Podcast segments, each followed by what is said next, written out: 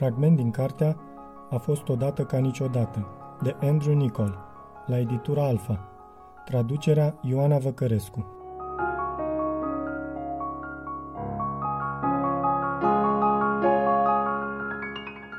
De atunci încolo, primarul Crovici a considerat acea după amiază de la primărie prima zi din viața lui.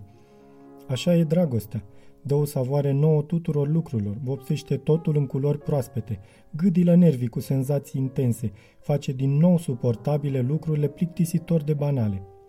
Cafeaua făcută în acea după-amiază, în aceeași veche cafetieră, care parcă tușea și scuipa pe măsuța de lângă ușă de când lumea, nu se compara cu nicio altă cafea băută vreodată de Tibo. În primul rând, pentru că a pregătit-o chiar el. Era pentru prima oară după multă vreme când își făcea singur cafeaua la birou.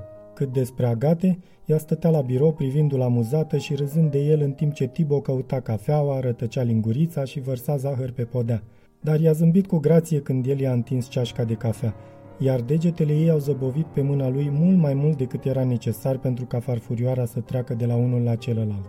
Apoi au stat de vorbă, însă de data asta cu mai multă veselie, despre viața așa cum își doreau să fie, nu cum era – nu într-un orășel rece din nord, ci pe malurile unei mări calde cu apa întunecată ca vinul, nu înconjurați de mii de oameni, dintre care niciunul nu știa cât zahăr să le pună în ceașca de cafea, ci cu o singură persoană, care știa, deși nu-i păsa, pentru că aveau vin de băut. Și au împărtășit toate astea în propoziții și jumătăți de fraze, înfrânturi de adevăr, iar printre ele au vorbit despre filmele care rulau săptămâna aia la Palaț Cinema despre cât de minunate erau prăjiturile cu stafide pe care le făcea pe vremuri bunica lui Agate, prăjituri cum nu se mai găseau, despre cum era să ai 9 ani și să pescuiești la capătul digului și să pui crabi într-o cutie ca să o sperii pe maică ta miezul nopții cu foș găiala și clănțăneala lor, despre cât de îngrozitor e să fii singur și neiubit și cât de ciudat e că rodiile nu se găsesc niciodată pe piață mai mult de câteva săptămâni pe an. Afară, clopotele catedralei au bătut iar și iar – Cerul a început să se învinețească. Ar trebui să lucrăm, a spus Tibo. Da, ar trebui, i-a răspuns Agate. Am de lucru. Și eu. Da.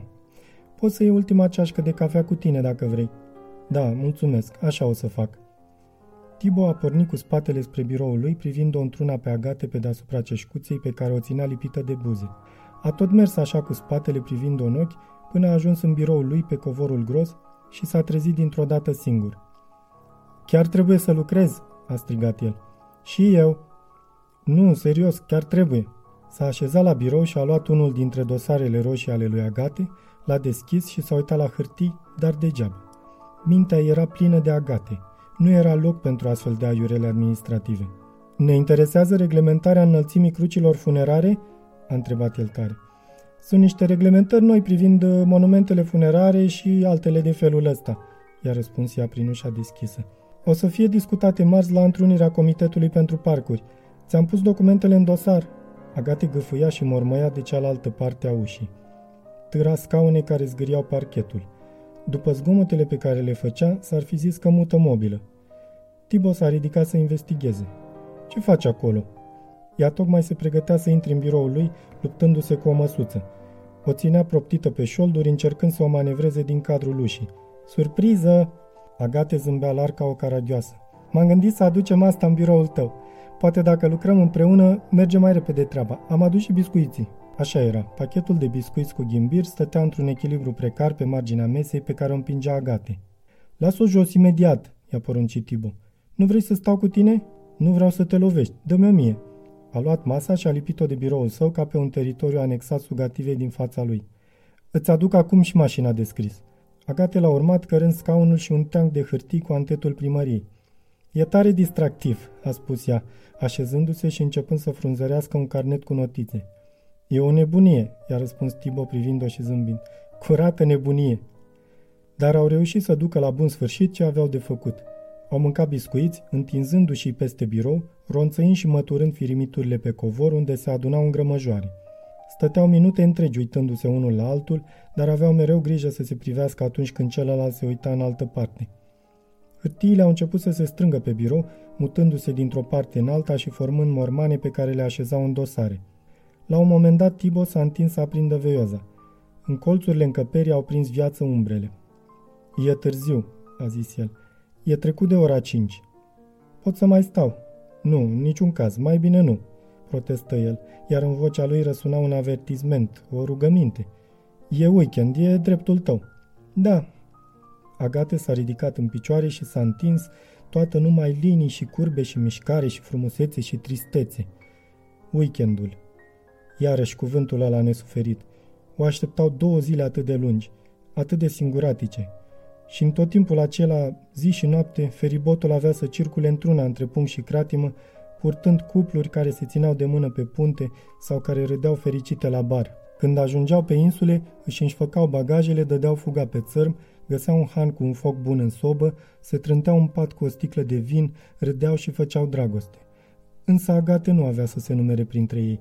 Cât despre Tibo, duminică, la ora 1, el avea să se afle în parcul Copernic, la concertul fanfarei brigăzii de pompieri. Da, a zis ea din nou. Presupun că ar trebui să plec. Găleata lui Peter Stavo zângănea pe palier. În scurt timp i s-a auzit și mopul foșnind și ploscăind ca un pește care se zbate să scape.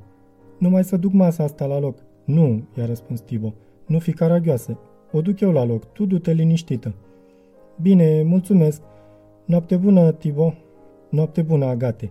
Noapte bună, doamna Agate, o linguriță rasă de zahăr stopac. Agate i-a zâmbit și din doar câțiva pași a ieșit din încăpere. A fost distractiv, nu? L-a întrebat ea de dincolo de ușă. Masa de prânz, totul, a fost plăcut. A fost minunat, i-a răspuns Tibo. Masa de prânz, cafeaua și seara asta, totul. Totul, da. A auzit cuierul clătinându-se și și-a imaginat-o pe Agate punându-și paltonul. A auzit-o slab în depărtare, luându-și la revedere de la Peter Stavo, și apoi s-a așternut tăcerea. A fost un fragment din cartea A fost odată ca niciodată, de Andrew Nicol, la editura Alfa. Traducerea Ioana Văcărescu. Lectura George Hari Popescu.